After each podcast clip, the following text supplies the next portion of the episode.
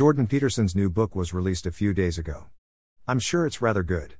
As the title indicates, he seems to be moving more in my direction. Order is fine, but so is chaos itself. Reality is fluid, so too much emphasis on naive, oversimplistic order can cause disease and much unnecessary hardship, prejudice, and conflict. The creative mind exists between the tension of fertile spontaneity, randomness, and chaos, and unchosen thrownness, on the one hand, and the attempt to give order to that wellspring of kaleidoscopic colors and tastes, and forge it into a mold according to one's will, on the other hand. This will is then constantly reharmonized in turn with the external order of living and inanimate objects. The true order exists in the Platonic realm of the forms, which it is wise to strive towards as the eternal model of our endeavors, since with it comes beauty and longevity.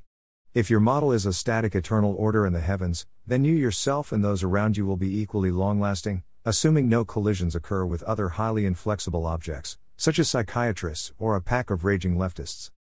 We also cling to the past and the orders of the past because these are our deepest roots, whose gold has not yet been sufficiently mined, and too swift a progress can mean the unnecessary and potentially permanent loss of riches.